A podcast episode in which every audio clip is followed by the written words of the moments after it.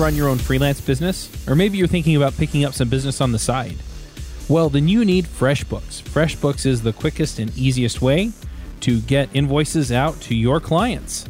It's easy to use, it works anywhere, available from any device uh, on the desktop, iPhone, iPad, Android, and all of your data is backed up and secure. And it makes it really easy to get organized and get paid. You'll be tracking time, logging expenses, and invoicing your clients in no time. You can also save time billing, freeing up several days per month to focus on the work that you love, and you get paid faster. FreshBooks customers are paid on average five days faster because there's a link on the invoice that says Pay Me Now.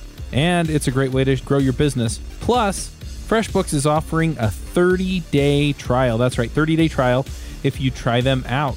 So go to gofreshbooks.com slash devchat and enter devchat in the How Did You Hear About Us section.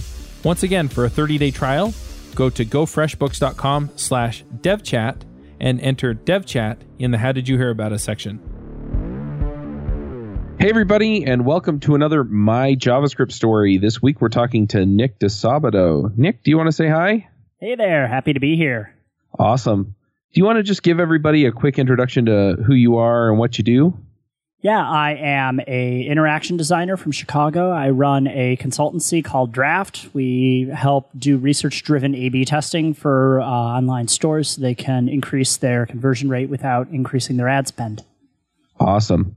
And we had you on the show to talk about A/B testing on JavaScript Jabber. That's right.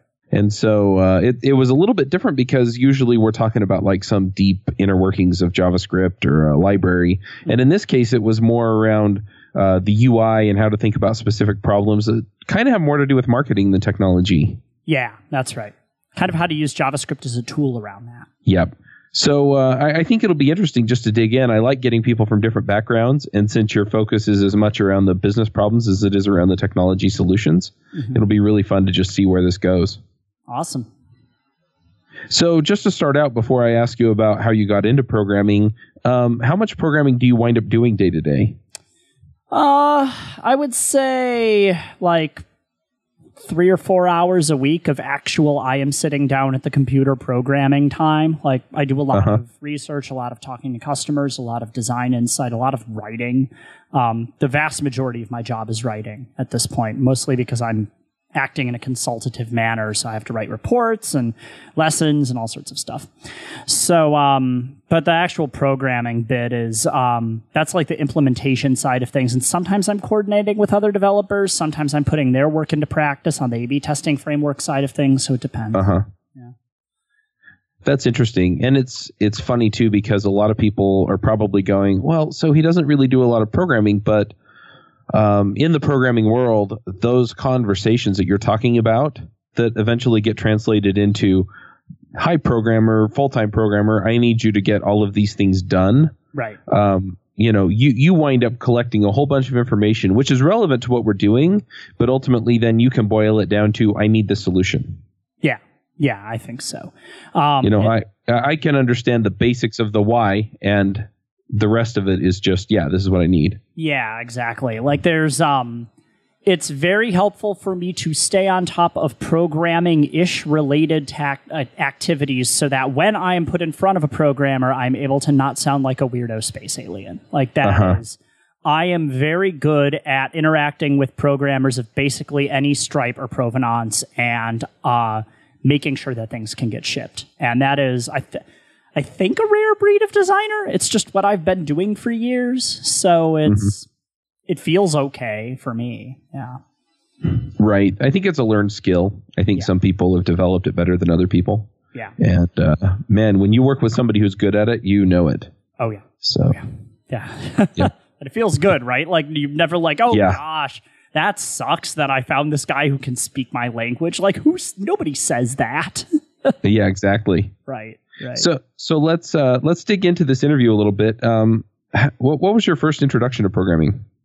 Um, probably logo. To be honest, like if you're talking like way back, like Oh yeah, I was probably four or five years old and making a little turtle go around a screen. If I think that's still strictly scripting or like a command line, but there are like there are for loops and if loops on that. So there, that's you learn the very basics of it. And and I've been you know involved with computers for my whole life, so I think that's it's probably the beginning of it. I don't think it was called programming. I think it was just called Logo, and I just went through Yeah. and did it.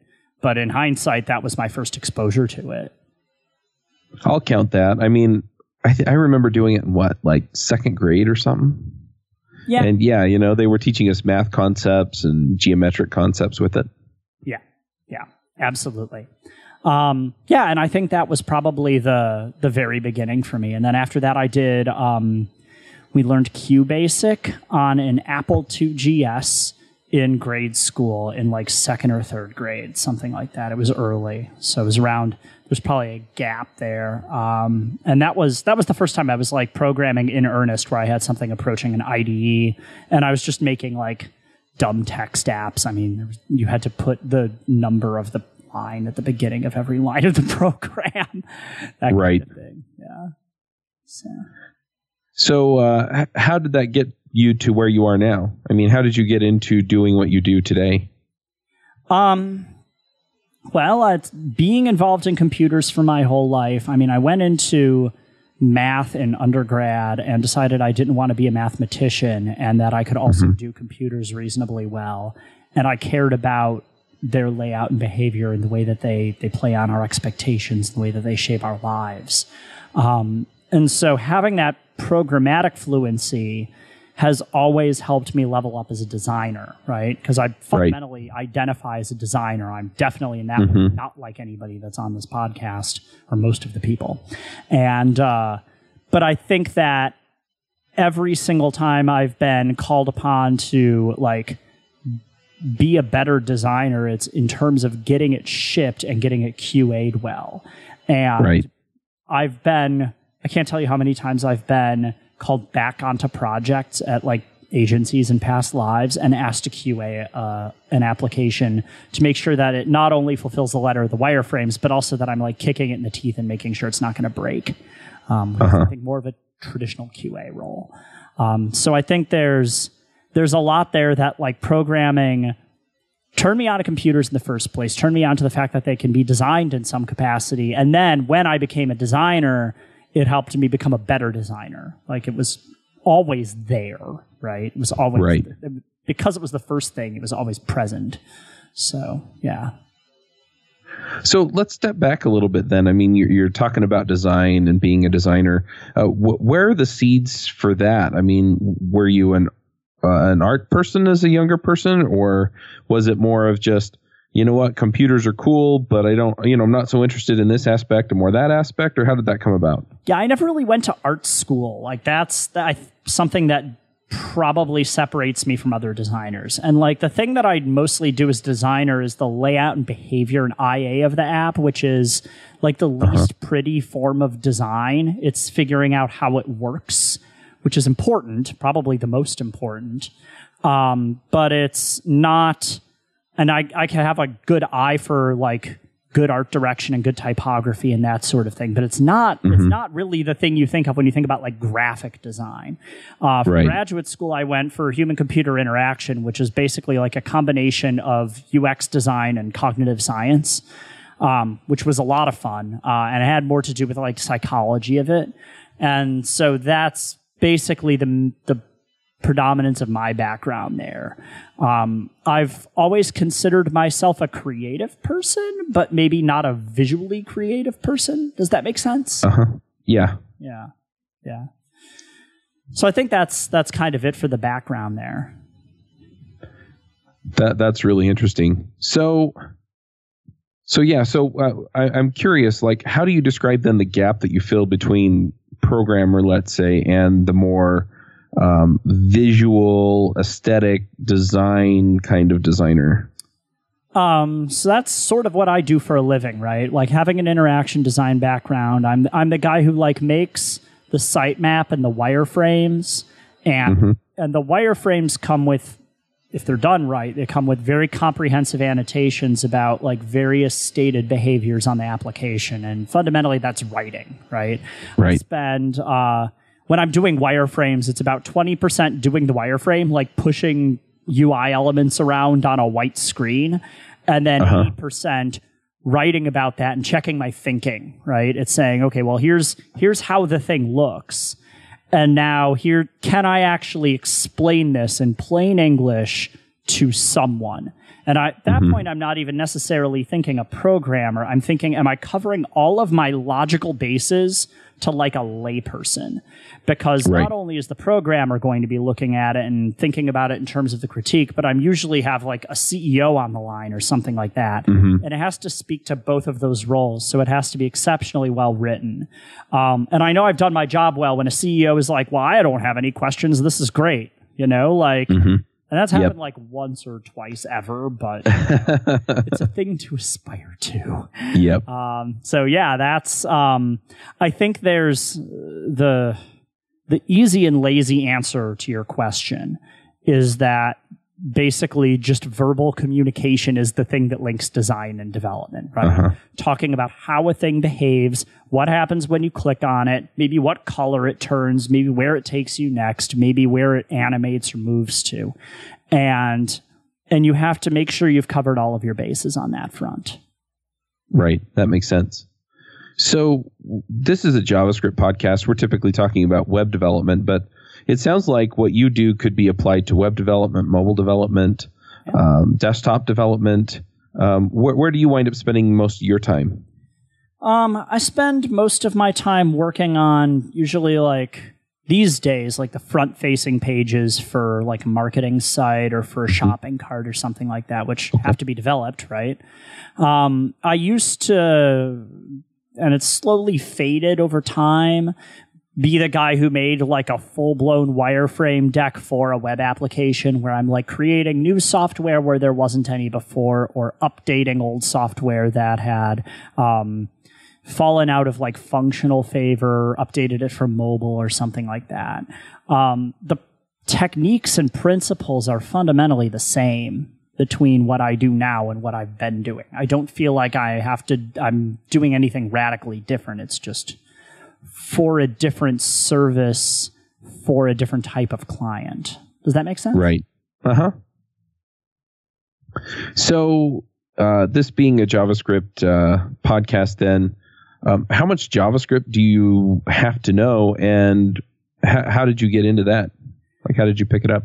Uh, I picked it up mostly because, uh, well, there were a couple of places. The smallest being like, um, actually, my checkout system I built connected to Stripe, and so I had to learn a little bit of JavaScript to do like form validation, that sort of stuff, which is very basic stuff. Um, as I changed my career to be more in the service of research driven A B testing, every A B testing framework that I know of uses JavaScript to rewrite a page before it goes out to the customer. And so if you don't know how to use JavaScript and you're trying to run an A B testing framework, you're not going to get very far.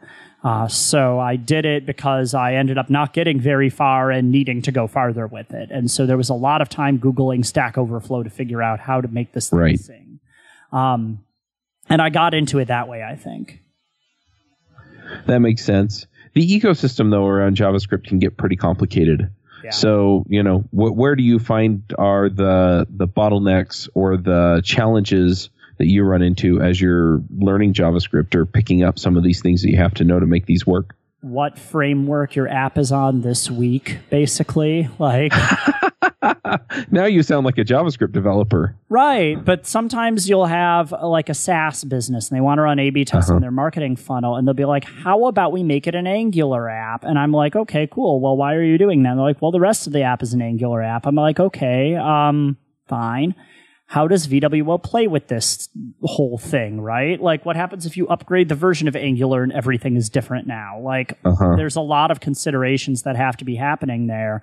And so I end up like sort of reverse engineering and pouring through a lot of documentation for this specific client and their specific context. Right. You, I think this is a common thread among all JavaScript developers. I'm not going to say anything new, but you relearn the whole thing every time you're doing that. You're not really writing JavaScript, you're writing Angular-ish JavaScript. Like if I could just write mm-hmm. vanilla JavaScript all the time and be done with it, that would be cool, but you know that's never the case and it would be insane. So, yeah. Yeah, that's really interesting too. I mean, Um, and I've heard some people lament the fact that yeah, you don't actually write JavaScript anymore. You write Angular or React or whatever it is that it's written in. Yeah. And uh, you know, some people run into problems because they don't understand the fundamentals of the language, and uh, you know, they just get beyond what the framework easily provides, and so it, it- yeah, it gets kind of ugly kind of fast in Yeah, some of those yeah. instances. it sucks from a design standpoint, right? Like you have, um, I I don't have the time or energy or frankly desire to learn an entirely new stack for this one client, right? Uh-huh. Like that's that's something that it would be a huge distraction on what I'm actually being called there to do. Uh, but in practice, like you have to make the thing work, s- and nobody else is around because it's like a three or four person team. And so I, I don't want to be the guy who is like, "Hey, excuse me, how does this work?" all the time. So Right. Hurts. Um, I think it hurts cross pollination, especially when you're a contractor and you're coming in and this is your first and only Angular app that you're working on, e.g., right? Okay, well, great. Uh-huh. Now I've parted ways with this client after a nice, fruitful, wonderful engagement. What am I going to do with that information? so do you wind up specializing the way that JavaScript developers do? Or do you just go use the next framework that comes along? I end up using the next framework that comes along because I learn exactly enough to get by with this one framework. And then I get a new client and they're on something else. I mean, I would love to be proven wrong and have only Angular people come in, but that's never the case. What ends Right. up, the most common thing that ends up happening is um, when I'm on like e.g. Shopify or something like that, and I'm working for online stores, they're all usually on the same like one or two things, um, like checkout platforms, whatever. And so they end up using materially similar JavaScript stacks. So, like, if I learn jQuery, I'm pretty good with a lot of them. Um, but that's not necessarily always the case. It's usually just a lot of information in my head that I wish didn't exist there because I, you know, parted ways with this client a year and a half ago or something. Right. So uh, maybe you can answer the question that the JavaScript developers fight about all the time. Which framework's the best? Uh, the one that is fastest for me to learn and actually start rapid prototyping on. That's really what it is. I mean, that's Yeah. that's such a selfishly minded response, right? Like, and I'm not the developer, so you can take that with a pile of salt. Like, that's not actually helpful. Yeah. Um, I ones that don't interfere too heavy-handedly with the A/B testing framework I'm using. Um, React is a particularly bad offender on that front, where I always have to move to the synchronous snippet. So if you're trying to do Uh-huh. an optimization effort, like it's it's a world of hurt, and I've learned how to account for that. But again, that's a selfish thing because I'm coming at it from an optimization angle and not from a how easy is it to write this? How sensible is it for the customer? Am I delivering a two megabyte payload or not? Um, Uh-huh. Those are all major considerations that you as a developer have to be thinking of, and I don't care. Right. I don't have to care. so, Yep. yeah. So what are you working on or learning now? Um, I'm working on a new book, um, and it's uh, mostly for designers, but also for people who hire designers about how to uh, promote the value of your work. Um, because that's always been this kind of squishy qualitative thing for designers, and Right. I'm really good at saying that my work made somebody X hundreds of thousands of dollars this month, etc. Um, and so, how to do that? What are all the tools and tactics, and why is it important for designers who came out of art school to be thinking about that? Uh huh. Um, beyond that, I'm, uh, you know, it's we're recording this in December, so it's a lot of holiday work for uh, my clients, and uh, I've been doing a lot of like Black Friday stuff and a lot of holiday promotion tests and that sort of thing. And then I'm going to drop off the face of the earth for a month and a half to go to Japan, and then I come back and I don't know what I'm going to be working on. Probably design stuff. There are a few one-off design projects in the pipeline, but uh, we'll see Right. what happens. Yeah. Very cool.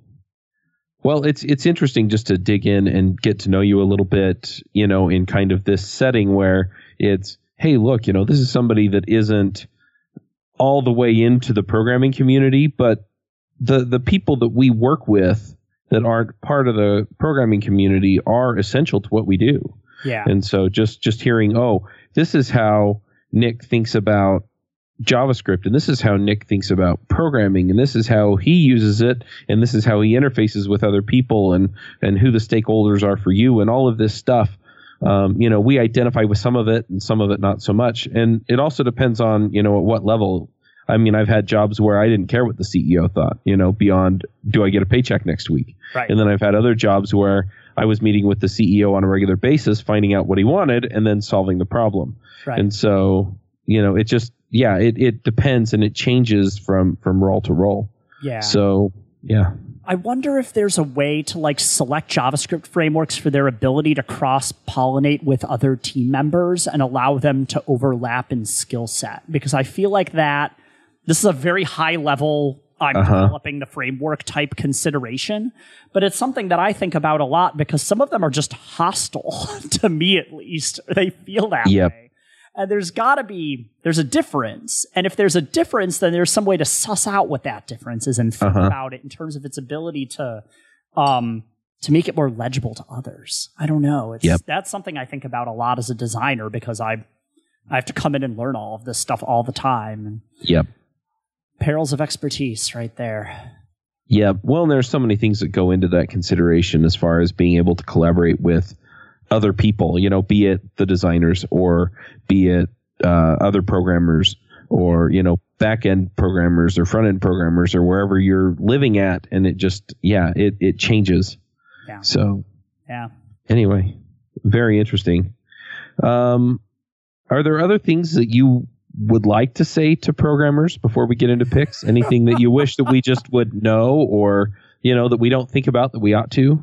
The I always feel like it's this very like cats versus dogs scenario where there's like just just pull us up to the table and ask us questions. We don't bite. I know it gets in the way. That's it.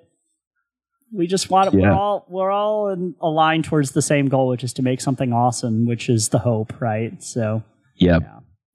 And I have to say, I've worked with uh, designers that were very much as you described, right? It's like, hey, look, let's work together. Let's make sure we understand what we're trying to achieve here.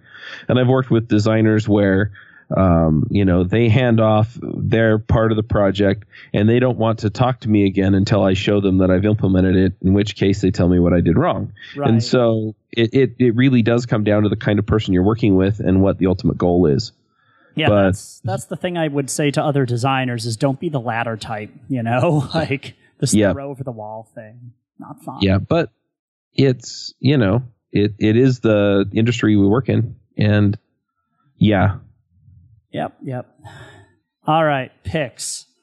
This episode is sponsored by Linode. Linode is offering listeners of this podcast a $20 credit, which is good for four free months at their lowest plan. Their plans start at one gigabyte of RAM for $5 a month. You can get your servers in any of their 10 data centers, and their high memory plans start at 16 gigabytes. Get a server running in under a minute. They do hourly billing with a monthly cap on all plans and add-on services like backups, node balancers, Longview, etc.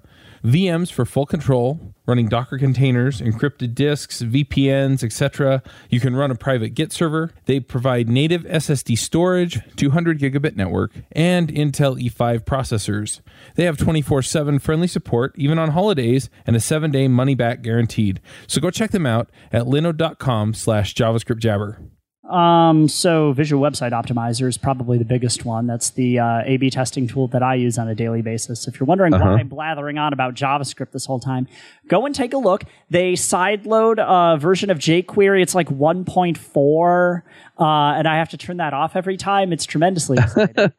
Uh, so if you want, if you're a JavaScript developer and you want to be horrified for a minute about this thing that like every small business uses to optimize their business, boom, right there, you can do it.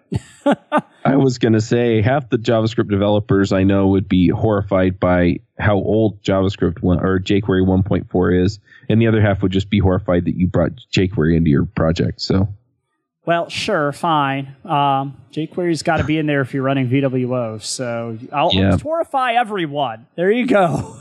cool. yeah, well, I'll tell you, I have a project going right now, and I I loaded jQuery in. It was easier than trying to. I felt like the framework, uh, some, the modern frameworks were overkill for what I was doing. So Nice.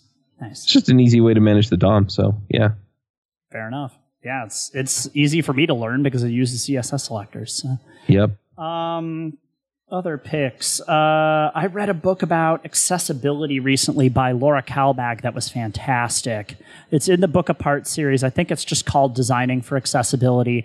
Anybody in the tech industry can read it. It's um, one of those things where it accounts for every form of accessibility that a web page would need to have. And if you're thinking about it from a JavaScript standpoint, a lot of it doesn't account for like screen readers or um, like uh, what's it like larger text that sort of thing so th- that's a very interesting take on it and definitely worth taking a look at um, Nice. yeah yeah i might think of a third pick that's two picks i did the minimum Yeah.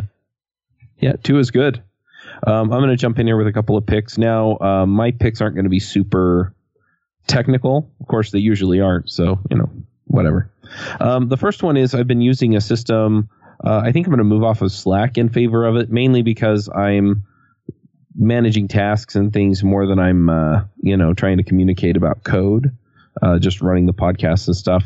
The system's called Convo. It's convo.com and uh, it's kind of it's more threaded conversations. So you know you you essentially post and then people can comment and then you just have an ongoing thread. But uh, um, it, it kind of functions as a chat sort of. But i'm really liking it. And so uh, yeah i'm going to pick that. And then um, one other pick that i have i'm actually using these headphones for this call uh, they're bluetooth uh, in the ear headphones and uh, they are the oh, what are these things? I've got the thing sitting right in front of me. It's called the Dash Pro by Bragi, B R A G I. Um, they sent me a review unit. Uh, a lot of things I like about it, a few things I don't. I'm probably going to write up a blog post and tell people why they should or shouldn't get it. Um, but overall, I'm I'm pretty happy with it. And uh, so yeah, so I'm going to uh, pick that. And um, yeah, that's pretty much all I've got.